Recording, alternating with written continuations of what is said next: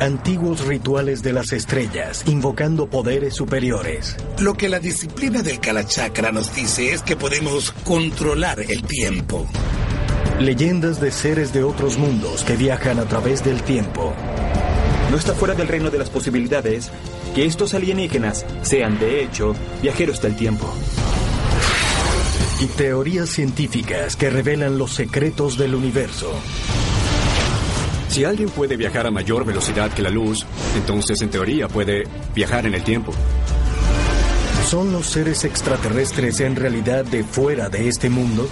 ¿O pudieran ser evidencia de los futuros logros tecnológicos del hombre? Tenemos que preguntarnos si no eran extraterrestres viajando en el tiempo o hasta humanos que vienen de nuestro futuro. Millones de personas alrededor del mundo creen que hemos sido visitados en el pasado por seres extraterrestres. ¿Y si fuera cierto? ¿Ayudaron los alienígenas ancestrales a dar forma a nuestra historia? Y de ser así, ¿podría la nueva evidencia revelar la existencia de los viajeros del tiempo?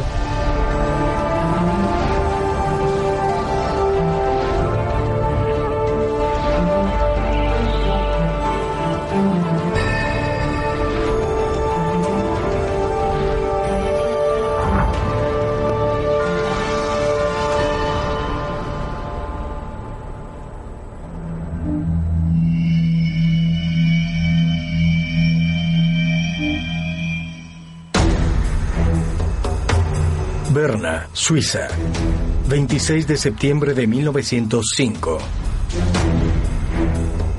Albert Einstein publica su teoría especial sobre la relatividad.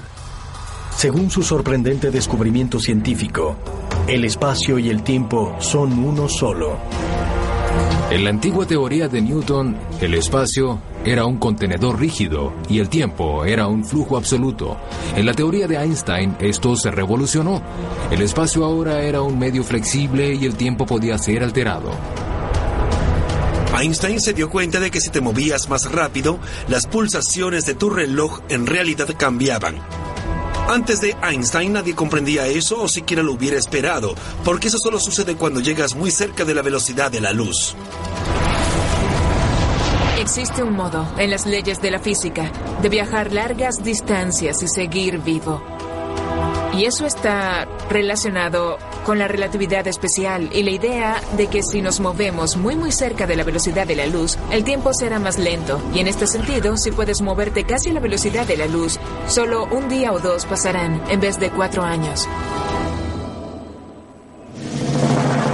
30 de enero de 1933. Berlín, Alemania.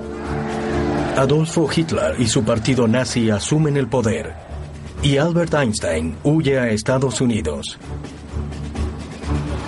Temiendo el ascenso de Hitler al poder, le advierte a Estados Unidos y al mundo de los terribles peligros que penden sobre la humanidad, en especial si los nazis adquieren tecnología avanzada.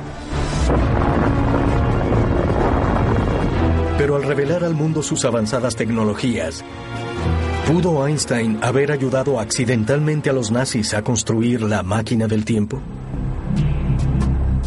Suroeste de Polonia, montañas del Búho.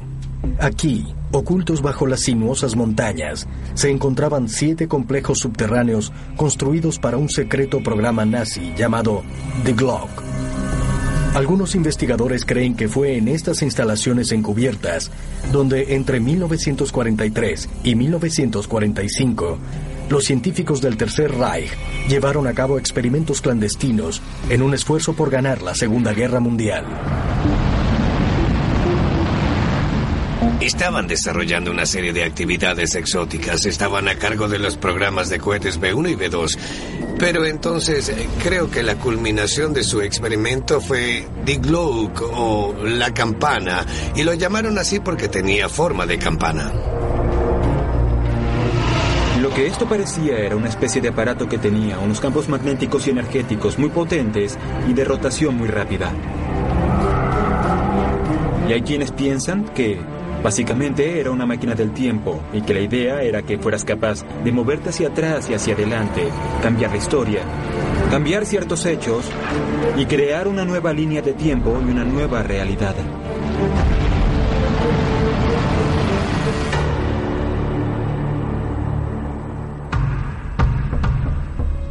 La existencia del misterioso aparato con forma de campana, que medía 2 metros 70 de ancho por tres y medio de alto, fue revelada por primera vez por el oficial nazi de alto rango, Jakob Sporrenbach, mientras era interrogado por las autoridades polacas después de la guerra.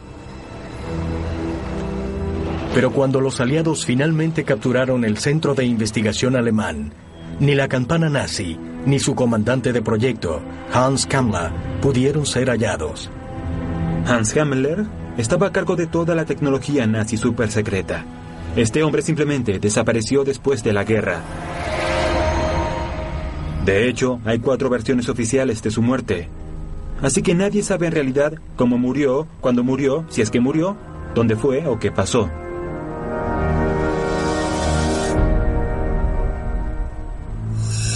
¿Es posible que las Fuerzas Armadas alemanas estuvieran experimentando con tecnología de los viajes en el tiempo?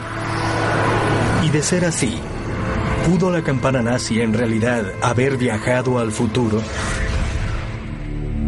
9 de diciembre de 1965.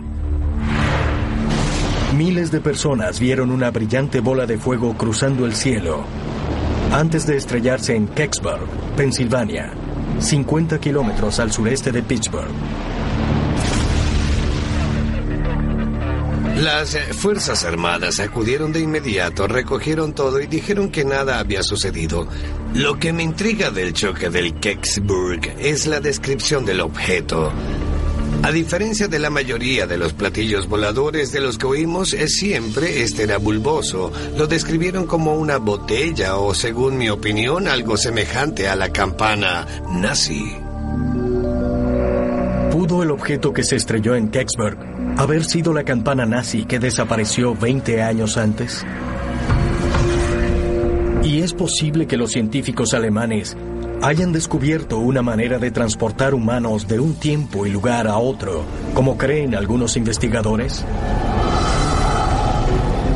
Y de ser así, ¿usaron las teorías de Einstein para crear su propia máquina del tiempo?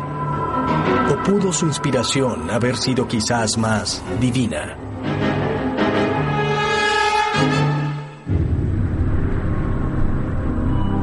El Tíbet, mayo de 1938.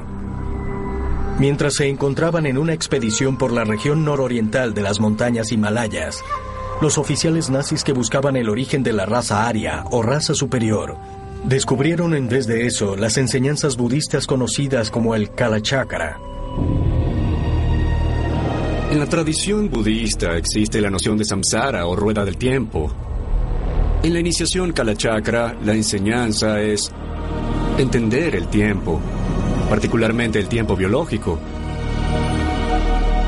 el tiempo de calendario y el tiempo astrológico, y cómo estos elementos te influencian.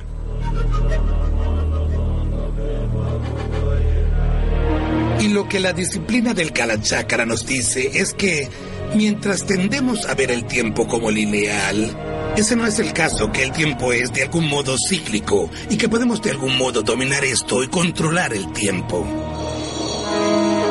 A lo largo del mundo budista, ellos han construido lo que llaman estupas, y estas se asemejan a la campana nazi.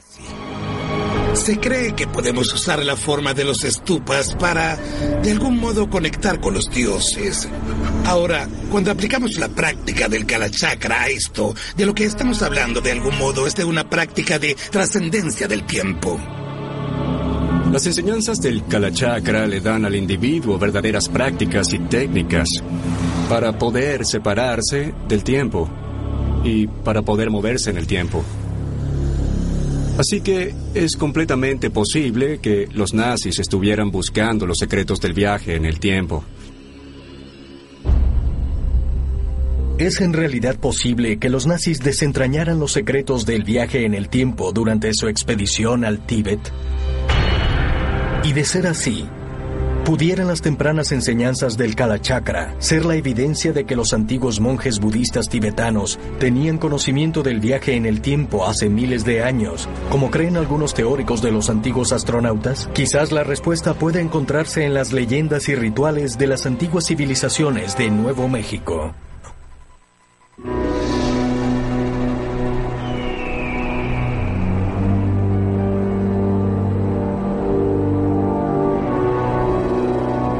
Cañón del Chaco, Nuevo México. En una remota región desértica, a 240 kilómetros al noroeste de Albuquerque, se encuentran las misteriosas ruinas de un antiguo pueblo, conocidos como los Anasazi. Florecieron entre el 900 y el 1100 de nuestra era.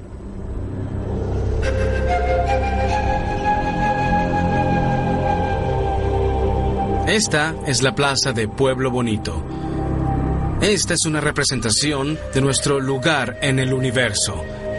Tenemos los mundos de arriba, los de abajo, y justo aquí está nuestro plano en el mundo. Este es el lugar exacto donde el tiempo y el espacio comenzaron para los poblanos ancestrales que habitaron este lugar hace miles y miles de años.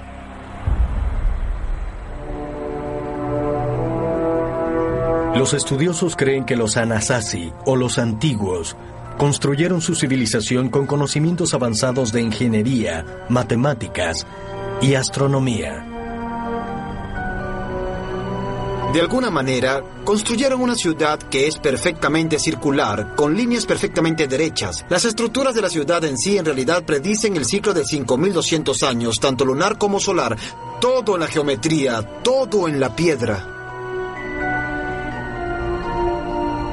Estas son construcciones muy elaboradas que requirieron de destrezas de ingeniería superiores a las de los lugareños. Tuvo que haber sido hecho por una civilización avanzada.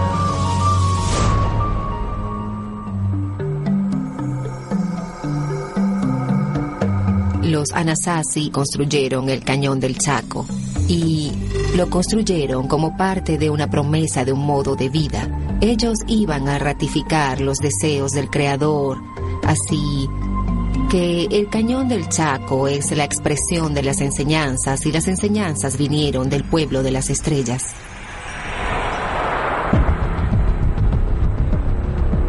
Pero ¿cómo estos pueblos antiguos diseñaron tan elaboradas estructuras sin maquinaria moderna? ¿Y quién era este pueblo de las estrellas que impartió conocimientos a los Anasazi? Los teóricos de los antiguos astronautas creen que la respuesta puede encontrarse en los antiguos rituales y mitos del Cañón del Chaco.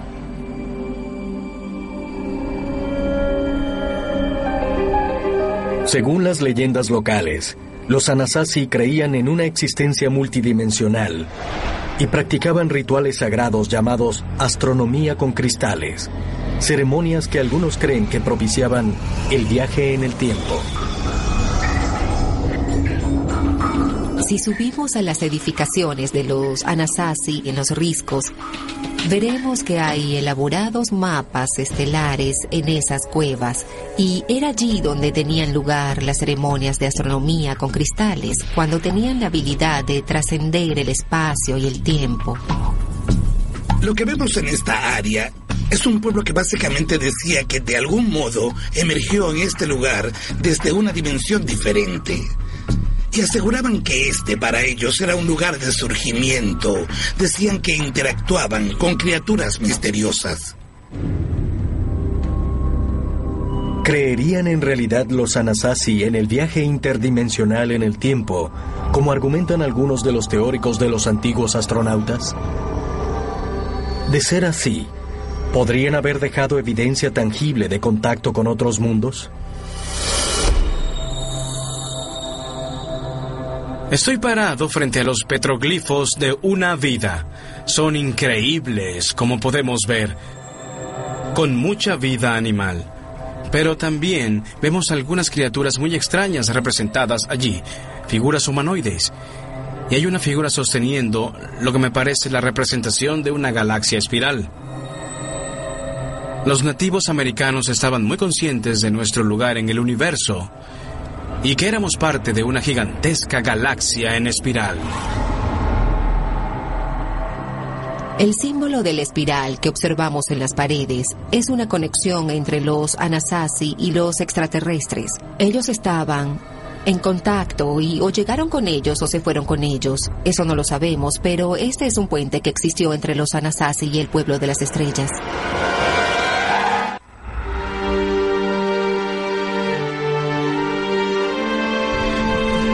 Cuatro petroglifos humanoides muy interesantes se encontraron, uno de los cuales se cierne sobre los otros tres humanoides, con antenas que sobresalen de su cabeza. Algunos han sugerido que esta es una descripción de los antiguos hombres hormiga que emergieron para esencialmente iniciar la civilización humana. Según las leyendas de los Hopi, una tribu nativa americana que se cree son descendientes de los Anasazi. Los hombres hormiga los salvaron de la primera destrucción del universo. Los hombres hormigas son descritos como unos visitantes cósmicos muy especiales. Quizás incluso seres de las estrellas, extraterrestres, que los rescataron a ese cataclismo llevándolos bajo tierra, lo que es interesante sobre esto es que en la antigua Sumeria existen historias de seres llamados los Anunnaki, quienes también vinieron de las estrellas. La palabra Hopi, Anu, significa hormiga y la palabra Naki significa amigo. ¿Es posible que los Anunnaki fueran los amigos hormiga u hombres hormiga que describían los Hopi? Aparecieron también los Anunnakis de los antiguos sumerios aquí en el cañón del Chaco hace miles de años, como creen muchos teóricos de los antiguos astronautas. Quizás la respuesta pueda encontrarse en la leyenda local de los creadores de alas. 1972. Un grupo de excursionistas que exploraba un sistema de cavernas ocultas en el cañón del Chaco descubre unas pinturas rupestres e incluso una escritura cuneiforme similar a la que se halló en artefactos sumerios. Tras un cuidadoso análisis, los teóricos de los antiguos astronautas sugieren que las cavernas fueron originalmente habitadas por unos seres visitantes del futuro, llamados los creadores de alas.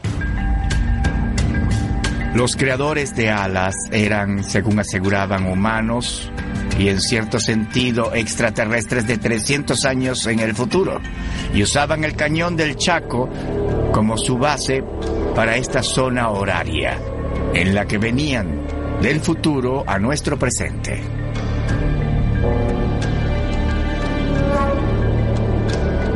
Mi creencia es que sí, los creadores de alas eran transmisores de cultura que nos daban una idea de lo que sería nuestro futuro, que eran matemáticas, era ciencia, era cultivación. ¿Podría haber algo de cierto en la historia de los creadores de alas, viajeros del tiempo en el cañón del Chaco? De ser así, ¿es posible que los creadores de alas fueran en realidad visitantes extraterrestres? Los teóricos de los antiguos astronautas dicen que sí y sugieren que la evidencia aún se encuentra en el cañón del Chaco. Esta es una kiva. Una kiva se conocía como el lugar más sagrado donde se realizaban ceremonias con los antiguos poblanos cuando hablaban sobre el cosmos, el universo y nuestro lugar en el universo. Los arqueólogos convencionales creen que las kivas estaban cubiertas de madera para hacer un techo. Pero extrañamente, algunas leyendas Hopi se refieren a esta estructura circular como una casa de las nubes. ¿Qué tal si estas casas de las nubes no eran más que biodomos o biosferas fabricadas con materiales básicos? Es interesante que las biosferas hoy día luzcan como si la gente viviera hundida bajo tierra, con un domo gigante encima. Y aquí tenemos algo muy similar. Así que la pregunta es, ¿por qué alguien haría esto? Y según los mitos antiguos, estas culturas fueron testigos de un hecho increíble que tuvo que ver con los alienígenas ancestrales. y para ellas fue un encuentro divino. Es posible que los seres alienígenas habitaran biosferas en el cañón del Chaco, como las que nuestros propios científicos piensan que se pueden usar en el futuro en otros planetas. Y pudiera ser que viajaran para acá no en una nave espacial, sino a través de un portal interdimensional espacio-tiempo. Pero de ser así, ¿de dónde vinieron? Quizás las respuestas se encuentren al otro lado del mundo, en el antiguo texto hinduista del Mahabharata.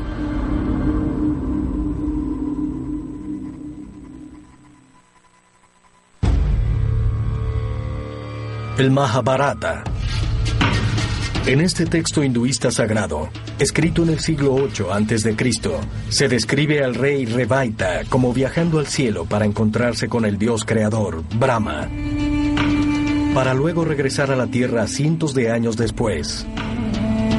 Algunos estudiosos creen que esta historia hindú puede ser uno de los más antiguos registros de viaje exitoso en el tiempo. Existe esta historia de un rey llamado Revaita, que fue llevado al espacio a ver a los dioses. Y cuando regresó a la Tierra, encontró que habían transcurrido varias eras, habían pasado 100 años.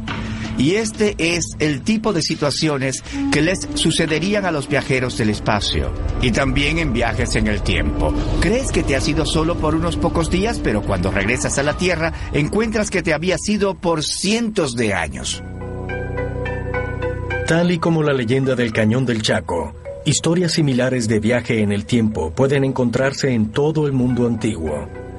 En Japón, la leyenda de Urashima Taro detalla la visita de un pescador al dios protector del mar, Ryujin, en un palacio submarino, por lo que aparentemente serían solo tres días.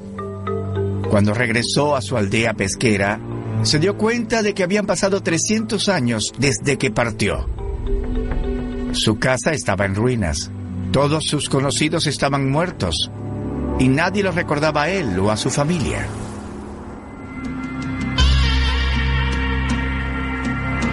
Y en la Biblia hebrea, la descripción del profeta Jeremías es pasmosamente similar a ambos relatos de viaje en el tiempo.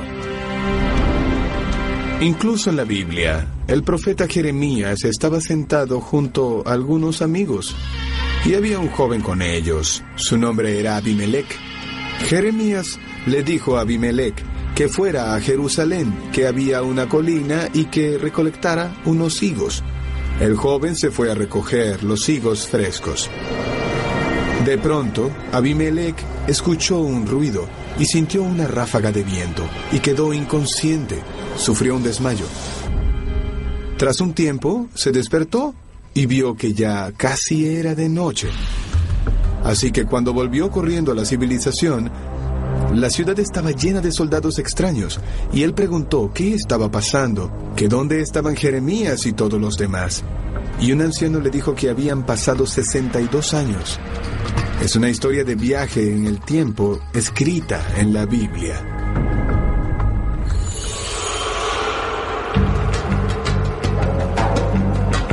El sur de Egipto, Isla Gilkia. Aquí, a unos 10 kilómetros de Asuán, río arriba en el valle del Nilo, se encuentra el templo de Isis.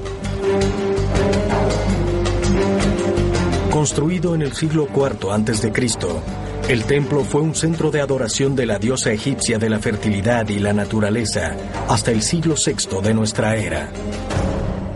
Isis se convirtió en la deidad más importante para los antiguos egipcios.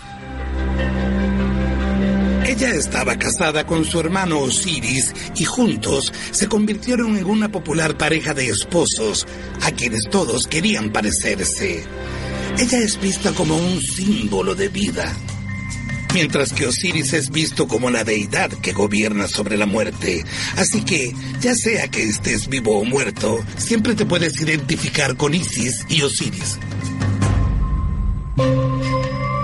De acuerdo con las antiguas creencias religiosas egipcias, la diosa Isis era conocida como la Madre Divina, y se creía que era la madre de la estrella más brillante del cielo, Sirio. Para los antiguos egipcios, Osiris era Orión. Esa constelación en realidad era la personificación literal del gran dios Osiris. Y Sirio era la representación de su esposa, hermana y consorte Isis. Juntos, esencialmente gobernaban los cielos y la vida del pueblo egipcio en sí. Muchas culturas antiguas, incluyendo a los egipcios, chinos, griegos y japoneses, tenían la creencia y las leyendas de que los dioses que nos habían creado provenían de Sirio. Y esta estrella es extremadamente importante para casi todas las culturas antiguas. Este conocimiento originalmente surgió en el antiguo Egipto y en África en la tribu de los Dogones, quienes enseñaron que los seres de luz procedían de Sirio y habían creado la humanidad. Está claro que muchas culturas poseían información sobre Sirio y que distinguían a Sirio por sobre todas las demás estrellas y no tiene que ver con su brillo, tiene que ver con el hecho de, de algún modo, Sirio es responsable de enviarnos emisarios para que nos eduquen. ¿Pudiera el sistema estelar de Sirio ser en realidad el punto de origen para los dioses de la antigüedad? ¿O fue de hecho el lugar de origen de los viajeros del tiempo extraterrestres, como creen los teóricos de los antiguos astronautas? Según los astrónomos, Sirio se encuentra a unos ocho y medio años luz de la Tierra, una distancia increíblemente vasta. Un año luz son cerca de 9 billones y medio de kilómetros, así que el camino a Sirio es bastante largo. Nuestros cohetes más veloces recorren unos 11 kilómetros por segundo. Esto es bastante rápido, pero aún a esa velocidad llegar a Sirio llevaría unos 200.000 años. Hasta ahora, lo más lejos que el hombre ha viajado es a la Luna, que está a unos 400.000 kilómetros. Nuestro próximo viaje podría ser a Marte. Pero incluso, esa es una travesía enorme para los humanos. Un viaje de seis meses a Marte. Y luego sobrevivir allí sin oxígeno y los objetos que usualmente tenemos alrededor es un gran reto. Las distancias son muy vastas y nuestra tecnología aún no está en el nivel en el que sea capaz de hacerlo.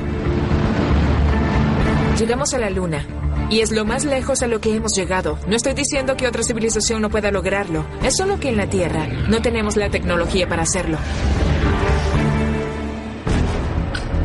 ¿Y si las distancias interestelares fueran demasiado grandes, incluso para los avanzados seres extraterrestres? ¿O acaso su nivel de sofisticación técnica pudiera estar más allá de nuestras más insospechadas fantasías? Simplemente porque es imposible para nosotros no significa que sea imposible para todos. Y definitivamente cuando se trata de seres capaces de trascender sus límites de tiempo, queda claro que ellos no están sujetos al tiempo del modo en que nosotros lo estamos.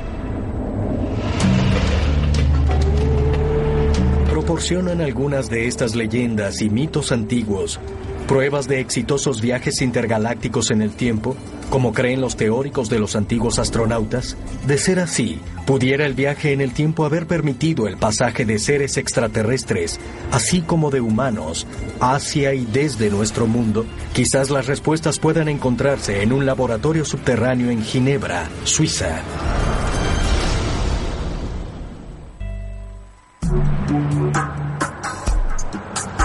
Stores, Connecticut, enero de 2012.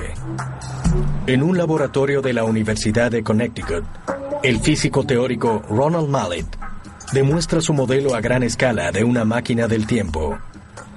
Usando un dispositivo llamado láser tipo anillo que produce un haz de luz circulatorio, el profesor espera demostrar que la luz zigzagueante en realidad curva el espacio y forma un bucle en el tiempo. Lo que sucede aquí es que estos láseres, aun cuando no pueden verse, están en realidad creando un patrón circular de luz. Y ese patrón circular de luz en realidad está torciendo el espacio vacío aquí. La torsión del espacio eventualmente llevará a una torsión en el tiempo. En la teoría de Einstein, Ambos están conectados y esa torsión del tiempo será donde ocurra el viaje en el tiempo, porque si pensamos en el tiempo como una línea recta, entonces si torcemos el espacio, lo que sucederá será que el espacio torcerá el tiempo en un bucle. Así que lo innovador de mi trabajo fue usar la luz para manipular el tiempo. Eso debería permitir la posibilidad de retroceder en el tiempo usando la luz.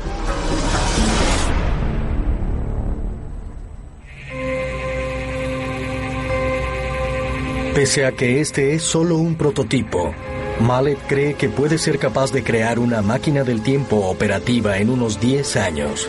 Él cree que la energía de los haces de luz producirá un campo gravitacional suficientemente fuerte como para arrastrar un neutrón giratorio a través del tiempo.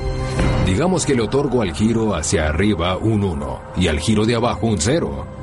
Así que imaginen que envío una corriente de neutrones con giro hacia arriba y hacia abajo y hacia arriba y hacia abajo. ¿Cómo llamaremos a eso? Código binario. Así que usando el giro de neutrones puedo enviar un código binario que puede traducirse en un mensaje. Pero ¿podría esta tecnología en última instancia transportar a través del tiempo objetos más grandes, como una persona o una nave espacial? La teoría de la relatividad de Einstein dejó un margen para algo llamado el puente de Einstein-Rosen, que es lo que llamamos un agujero de gusano. Esto abrió la posibilidad de que pudiéramos viajar de un punto A en la Tierra a un punto B en algún otro lugar del universo, como si no hubiera nada en el medio. Si existe la posibilidad de viajar instantáneamente de un extremo del universo a otro a través de los agujeros de gusano, ¿podría haber evidencia de que tal tecnología se usó en la antigüedad?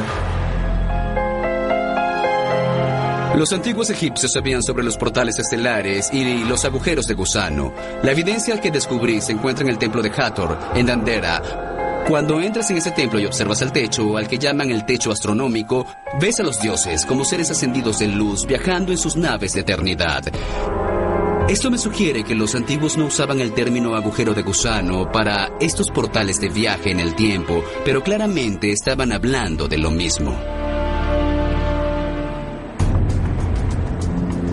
Es posible, como creen los teóricos de los antiguos astronautas, que los seres celestes avanzados viajaran en el tiempo a través de agujeros de gusano en su camino a la Tierra?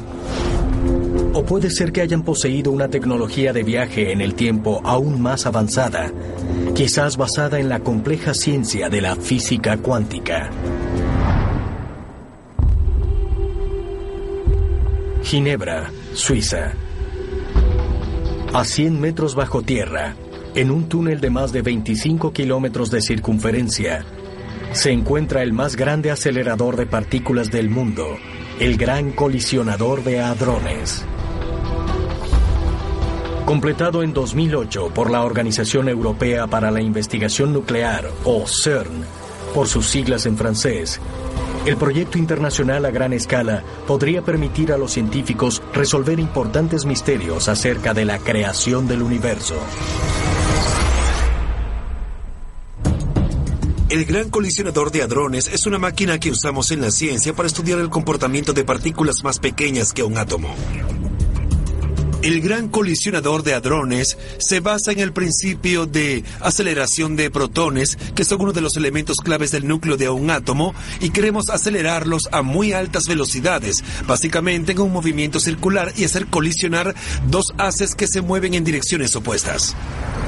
Cuando se realiza esta colisión de las partículas, se obtiene un gran número de partículas de producto, así como cuando dos objetos chocan y se rompen en varias partes.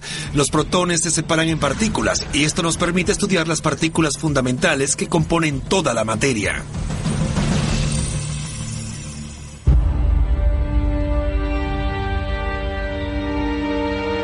El 13 de diciembre de 2011, los científicos que trabajaban con el gran colisionador de hadrones anunciaron el hallazgo de posible evidencia de la existencia del bosón de Higgs, a la que algunos se refieren como la partícula de Dios.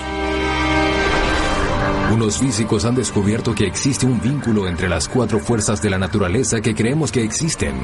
Y podríamos decir que se cree que lo que las amalgama es la partícula de Higgs. Esta les da a las partículas su masa y también es lo que ayuda a unir las fuerzas. Así que Descubrir esta partícula de Dios es una manera de comprender la posible unificación de las fuerzas de la naturaleza. Algunos científicos creen que el descubrimiento de la llamada partícula de Dios puede llevar a la creación del singlet de Higgs. Una partícula que se cree tiene la habilidad de pasar a otra dimensión, moverse hacia atrás o hacia adelante en el tiempo y aparecer en el futuro o en el pasado. En otras palabras, haría posible el viaje en el tiempo. Vivimos en un mundo tridimensional y a veces la gente considera el tiempo como una cuarta dimensión. Algunas teorías de la física, como la teoría de cuerdas, predicen que hay muchas, muchas dimensiones más, 10 u 11 dimensiones en total. Solo que estas dimensiones no son accesibles para nosotros, no las vemos. Ahora, estas dimensiones son mínimas, subatómicas, más pequeñas que las partículas dentro de un átomo. Y si podemos movernos por estas otras dimensiones, nos llevarían a un lugar completamente diferente. ¿Podrían en realidad existir otras dimensiones que no seamos capaces de percibir? De ser así, ¿podrían los seres avanzados de una galaxia distante haber dominado y utilizado la partícula de Dios para visitar la Tierra, como sugieren los teóricos de los antiguos astronautas? Si colocas juntas una fotografía del colisionador de hadrones y del calendario azteca, Existe una pasmosa similitud entre ambos. El calendario azteca era conocido como una puerta al universo y el colisionador de hadrones es similar, porque estamos intentando desentrañar los secretos del universo con esta máquina. Pero parece fascinante que tengamos una talla tan antigua y cuando la comparamos con el colisionador de hadrones moderno, haya una pasmosa similitud. ¿Es una coincidencia? Creo que no. ¿Hizo el hombre antiguo en realidad contacto con los primeros viajeros del tiempo? ¿Y están los humanos al borde del descubrimiento de la misma increíble habilidad? Quizás evidencia posterior pueda encontrarse. Evidencia de que puede que los antiguos extraterrestres no hayan venido de galaxias distantes, sino de nuestro propio futuro.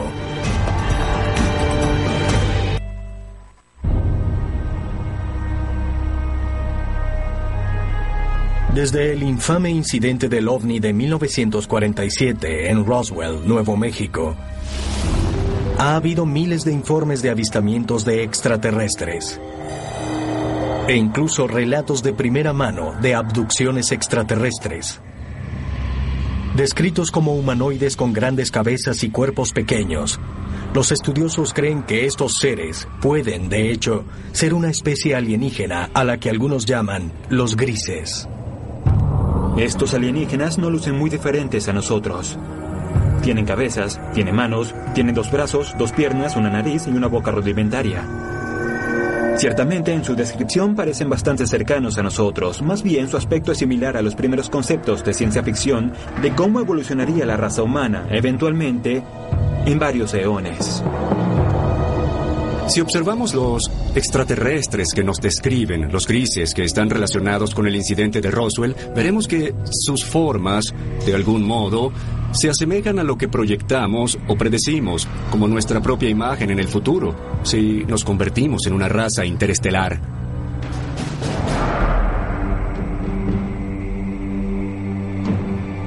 El choque de Roswell en Nuevo México de hecho sucedió coincidencialmente cerca del cumpleaños de la diosa Isis. Así que tenemos que preguntarnos, si estos llamados cuerpos alienígenas, que se dice que fueron hallados en el sitio de Roswell, con cuerpos delgados y grandes cabezas, ¿no serán algún tipo de extraterrestres viajeros del tiempo?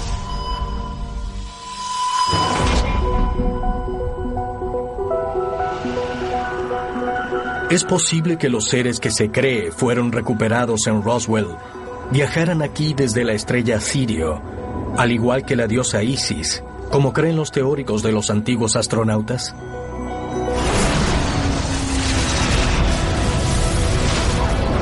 Y pudieron haber venido usando conocimientos avanzados de tecnología de tiempo-espacio?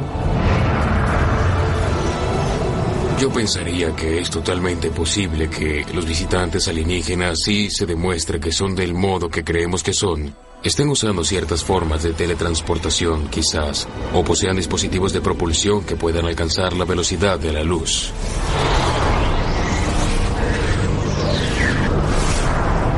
Lo que sabemos es que la física de nuestro planeta y la teoría de cuerdas han llevado los límites mucho más lejos que el siglo pasado, diciendo que no hay restricciones matemáticas en el viaje en el tiempo para el futuro o para el pasado. Y una vez que sabes que la comunidad física afirma que no hay restricciones, el asunto es solo averiguar cómo lo logramos. El viaje en el tiempo es básicamente lo mismo que teletransportación. Podríamos ir de un lugar a otro en la Tierra en cuestión de milisegundos. Esto revolucionaría todo tipo de viaje. Y al mismo tiempo las conexiones entre nosotros y cualquier otra civilización, y eso incluye civilizaciones en otros planetas también. Pero ¿quiénes son en realidad estas criaturas de otro mundo llamadas los grises? Es posible que hayan venido a la Tierra no desde el espacio exterior, sino del futuro o el pasado. O pudieran en realidad ser futuros viajeros del tiempo humanos. Existen varias teorías sobre lo que son los grises. Algunas historias afirman que son seres que han estado presentes desde tiempos inmemoriales y siguen aquí. Pero también hay gente que ha tenido encuentros y al propiciarse estos encuentros se ha dicho que, en realidad, los grises somos nosotros en el futuro y que en realidad hemos regresado en el tiempo porque de alguna manera hemos creado genéticamente esta situación en la que los grises ya no son capaces de procrear. Y en consecuencia han regresado a nuestro tiempo para intentar remediar la situación.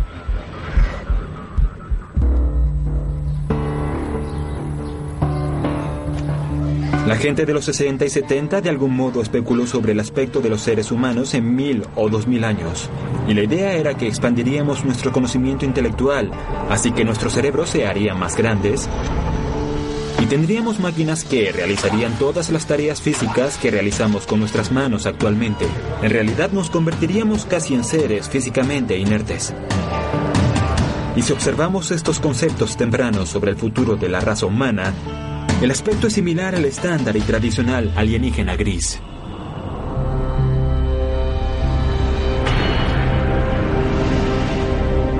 Prefiero creer en el viaje en el tiempo.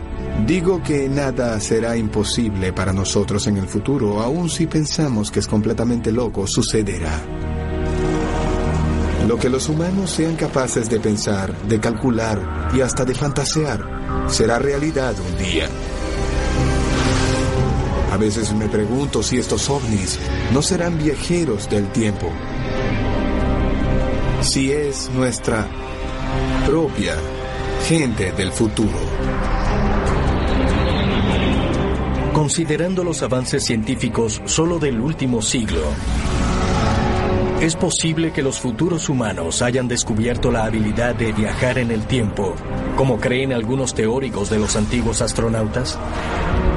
Son ellos, de hecho, los llamados visitantes que han sido registrados a través de los siglos. ¿O son alienígenas de otros mundos que han dominado el viaje entre el tiempo y el espacio? Quizás las respuestas se encuentren no en el aquí y el ahora, sino en otro lugar y tiempo.